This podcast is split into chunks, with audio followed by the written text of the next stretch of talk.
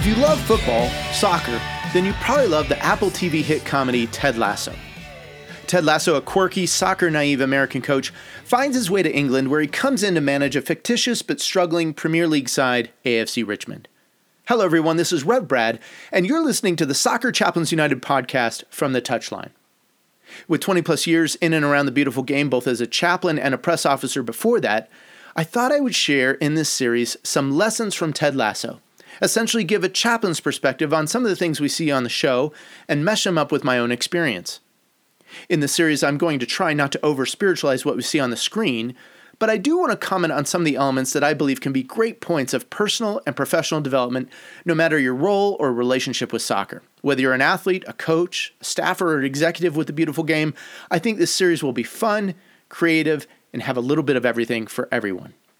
Just a side note, whilst I've changed this opener from the original one, I will keep the opener for a little while, so if you're listening regularly, when you hear the Ted Lasso theme music at the start of the pod, you can go ahead and skip forward to the two minute mark to skip the intro and get right into the pod for the day.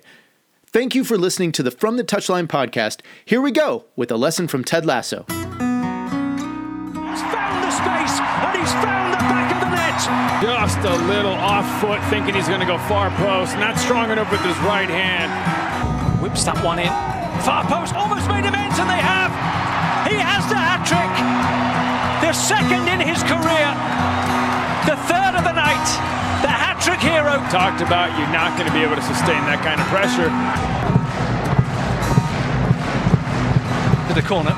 Goes towards the near post. And you're the angle. And what a goal! What a goal! In season 1, episode 2, we see lesson 10. We see Ted Lasso get a little bit creative and even a little bit aggressive when he implements his biscuits with the boss daily ritual. Rebecca, AFC Richmond's owner, is taken aback by the tasty biscuits or cookies that Ted Lasso has brought in. So much so that she orders Higgins, her lieutenant for all things devious and mundane, to find out the origin of the bakery or the shop where Lasso has managed to acquire these delightful treats. While Rebecca is initially resistant to Lasso's overtures, we're led to believe it's the quality of the biscuit that keeps the door open for Ted to continue the short meeting moments day after day. Now, to be honest, if the biscuits taste horrible, Ted's attempt is likely in vain. And I don't think Rebecca is a sort to be a cookie monster, or as my friend and former footballer, now turned coach Greg Dalby has often remarked to me, I've never tasted a cookie I didn't like. And he loves to rave about his wife's biscuit making abilities. Well, Lasso's biscuits with the boss speak to the value of building relationships, especially relationships with those who are in power or authority over us. We might even go so far as to mention that we may even need to work to build relationships with people who are adversarial towards us, especially in certain work and team environments. I recently was sharing with a young footballer some ideas for ways to build into and invest into the lives of his teammates. I told him, let them be expert in things that they know about outside of football. Invite them into experiences where you have knowledge or passion. Share moments together, share food, be vulnerable. These were just a few of the suggestions that I offered during our conversation times. In a similar vein, one of the practices I have formed after many years of chaplaincy is learning to try and meet people at a point of common ground or trying to find the common denominator, as it were, as I move amongst the different people in and around the club. For example, for many years, I would wear a suit and tie to home matches for the Rapids. My reasoning was that if I ever came across the owner or the club president, I wanted to remove any barriers of being underdressed. And sometimes there were doors that I needed to walk through, and the sort of decorum that uh, and the dress that I wore helped open those doors. Of course, there are other relation building spaces I've tried to create over the years, whether offering to go for a coffee or keeping regular hours, so to speak, at the stadium ground in a particular place. Each one unique and different, and tailored to accommodate a wide array of staff persons, athletes, managers, or others.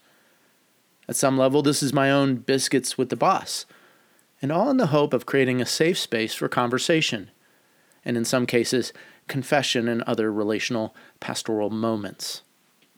I want you to think for a moment about your own context. How can you create a biscuits with the boss moment in your own team or your club environment? Maybe as a coach, there's a technical director, a team president, a GM, or a college AD that you need to develop a relationship with. Maybe as an athlete, you need to find a way to build more relationship with teammates. Maybe it's the team captain or another team leader, or maybe it's one of those larger than life personas, maybe even one that feels adversarial.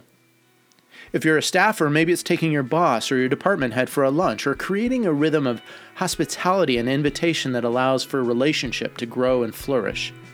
Nothing to be false or disingenuous, but to create an honest bridge and connection.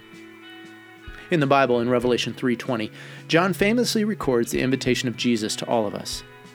Here I am. I stand at the door and knock. If anyone hears my voice and opens the door, I will come in and eat with that person and they with me. I think Jesus would endorse this biscuits with the boss idea of Ted's. And my friend, if he's knocking, you and I should know that it's tasty, savory, and good. Best biscuits around, I guarantee. Well, thanks for listening to this lesson from Ted Lasso. This is Rev Brad coming to you from the touchline.